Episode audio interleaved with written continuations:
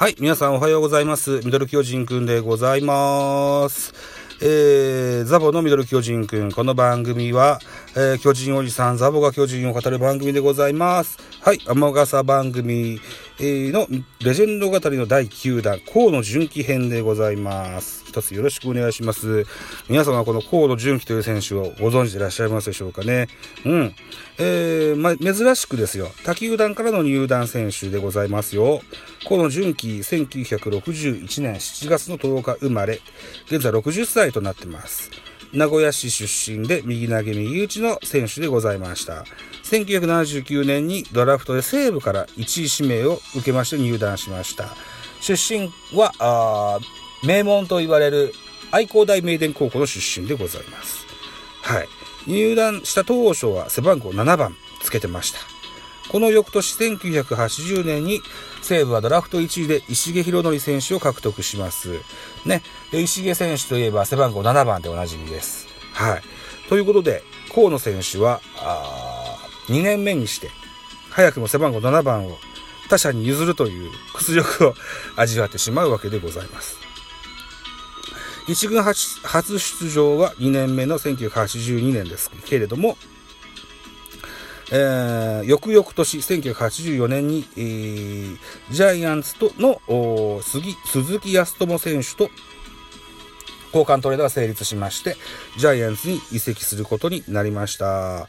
えージャイアンツはその時ですよ、えーショートとバントの達人で、え、ショートとバントの達人で名を馳せた、えー河野和正選手。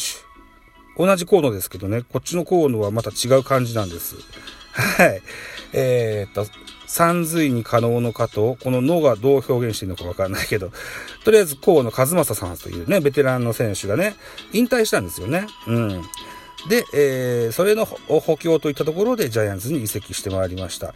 えー1987年、1987年には岡崎薫とのレギュラー争いを演じ、一時はレギュラーポジションをつかみかけました。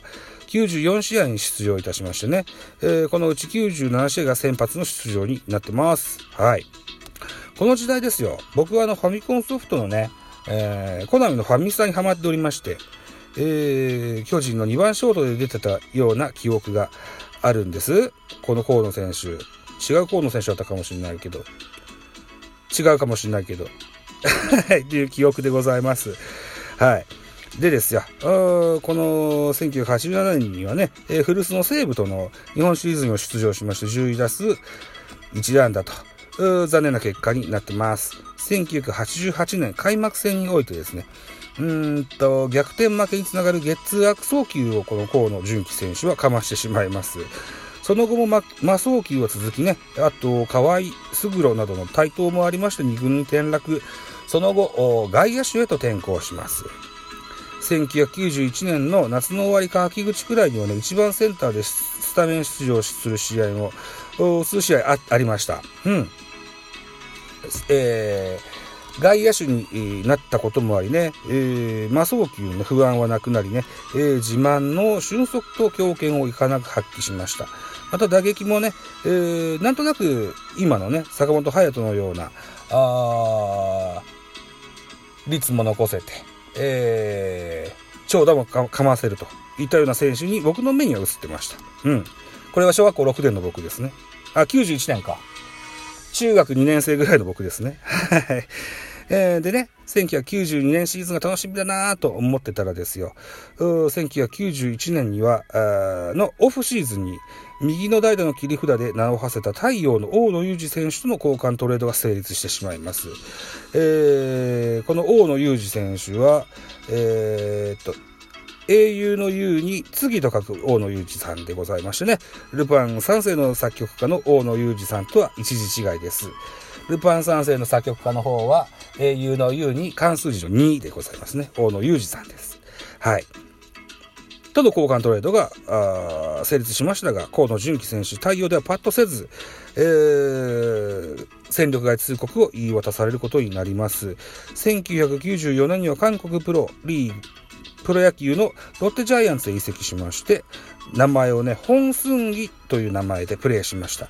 えーが、えー1994年の同年、オフシーズンに引退。引退後は会社員、会社員へと転身を果たしてございます。はい。といったところで時代別キャリアハイ。えー、まず、1983年西武時代のキャリアハイは、16試合に出場、9打数の0アンダー。えー、っと、巨人の時代のキャリアハイは1987年94試合に出場しまして、236打数69アンダー、2割9分2厘、ホームラン4本、打点17、盗塁11と。ね。で、僕が、えー、河野純喜選手を好きになった1991年外野手時代ですよ。この時が、57試合に出場しまして、60打数17安打、打率3割、ホームラン2本、打点が6、盗塁3となってます。うん。この時すごい好きだったんですよね。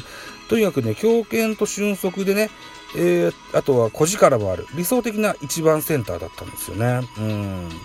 はい。えーと、最後にね、河野選手、移籍もいっぱいしました。背番号も変わってございます。この遍歴オーバー。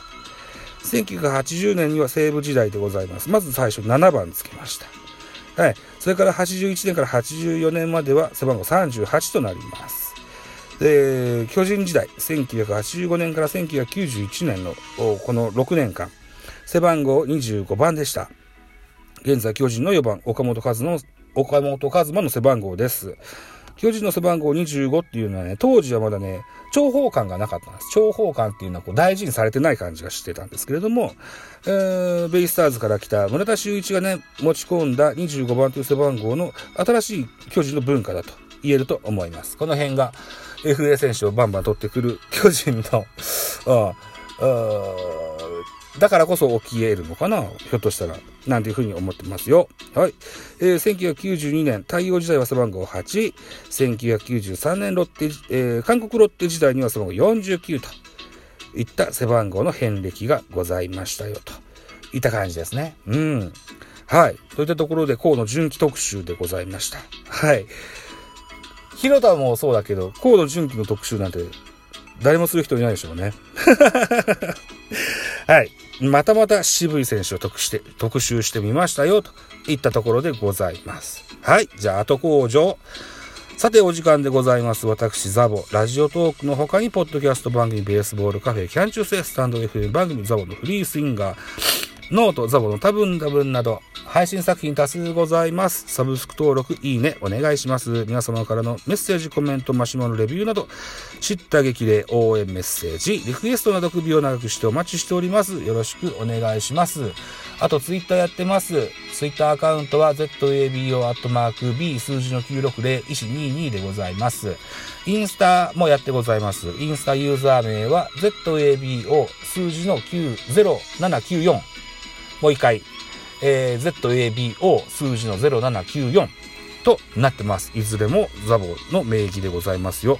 はい。ぜひ絡んでください。あと、ハッシュタグにも反応していきたいと思いますのでね。えー、ハッシュタグザボでもいいです。ハッシュタグミドル巨人くんでもいいです。ハッシュタグひらがなでレカフェでもいいです。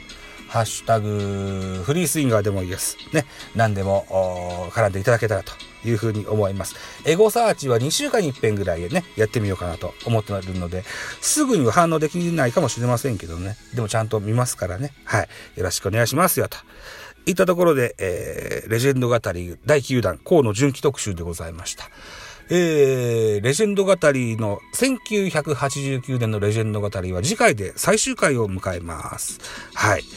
また、1990年、91年と探していってみたいなと思うんですけども、レジェンド語りの1989年特集は次回、岡崎薫編で最終となりますよ。ぜひお楽しみになさってくださいね。といったところで、えー、また次回でございます。バイチャ。